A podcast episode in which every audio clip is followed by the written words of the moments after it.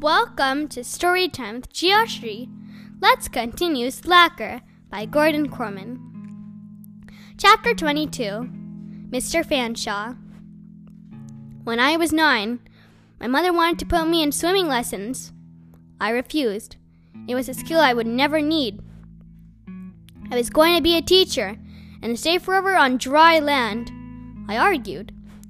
If I had known then that I would one day owe my life to Daphne Lebowitz, that would have been a very different conversation.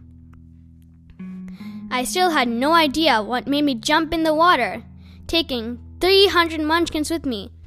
On what level did I not know I was going straight to the bottom?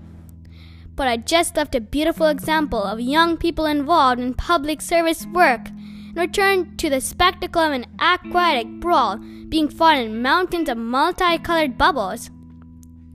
Or maybe it was this. My students were younger and smaller, except maybe Xavier, and they were being threatened.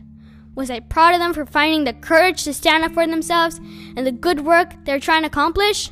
You bet. Was I sorry that the Y got trashed and is going to be unusable for at least six months?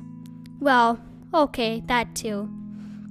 The worst part of all was that the positive action group was getting blamed for everything, while those bullies and jerks from the high school are being let off scot free.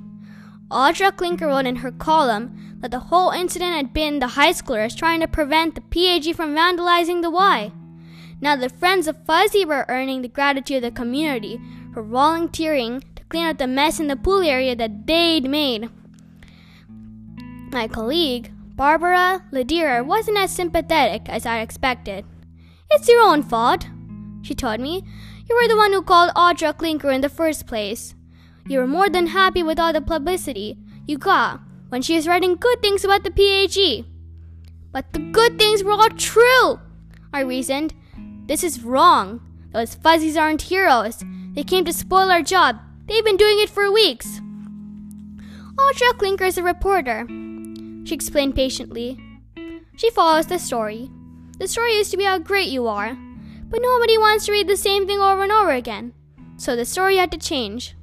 I was speechless. Plus, she added, Audra Klinker is an idiot. You're not from around here, but the locals all know that. Dr. LaPierre was beyond furious. Do you have any idea how this reflects on the school? Of course I do. But our kids are innocent. Well, the high school says their kids are innocent. I was resentful. The high school is lying. Ask yourself what those teenagers are doing at the closed pool, knowing full well that someone else would be working there. They've been stalking us for a while now. If you just take the time to investigate, I don't want it. It sorry, I don't want it investigated. He interrupted. I want it over. Shut it down. I stared at him. The positive action group. It's gone. I was horrified. Don't they deserve a chance to clear their name? It just came to me that the demonstration of what waterlogged donuts can do to a $70,000 pool filtration system. Shut it down. I begged for mercy. But it's been so good for our kids. The shy ones have made friends. The young ones aren't intimidated by the upperclassmen anymore. Working side by side has done that for them. Take a boy like Xavier. He hasn't been in trouble once since joining the PAG. The principal's lip curled. Not unless you consider ripping apart a giant water slide and using to assault 20 people trouble. Or Freeland, I continued gamely. He never had a thought beyond the football field. Now he has a real life. And his grades are improving. And what about Cameron Boxer himself? He barely left a footprint in this school.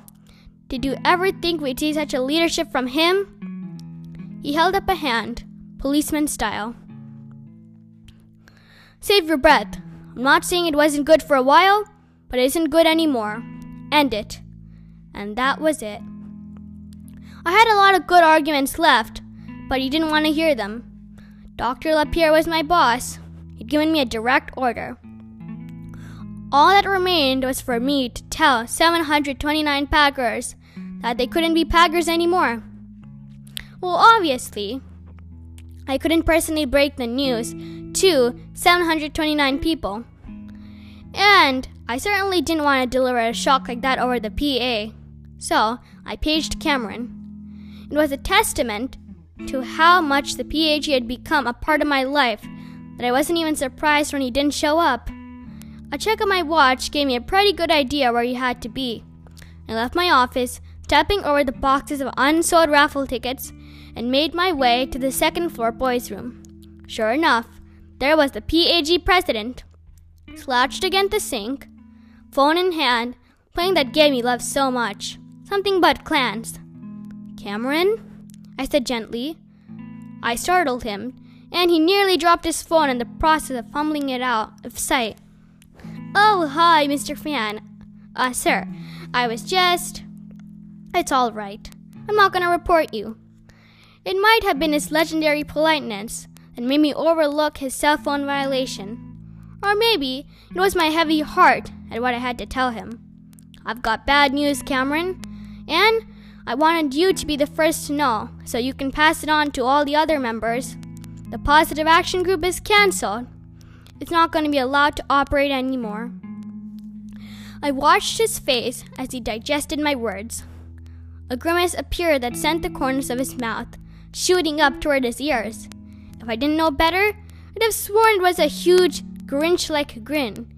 He was working very hard to keep his emotions in check. It was wonderful while it lasted, I went on. I can't tell you how much I admire for what you did for the school. But it's over. I'm sorry. His tight control never wavered. Okay. Okay, I echoed. It seemed like more should be said, but Cameron had always been a man of few words. Fine, we do it this way. We shook hands and I left him there, without ordering him back to class. The kid deserved a little time and space to collect his thoughts.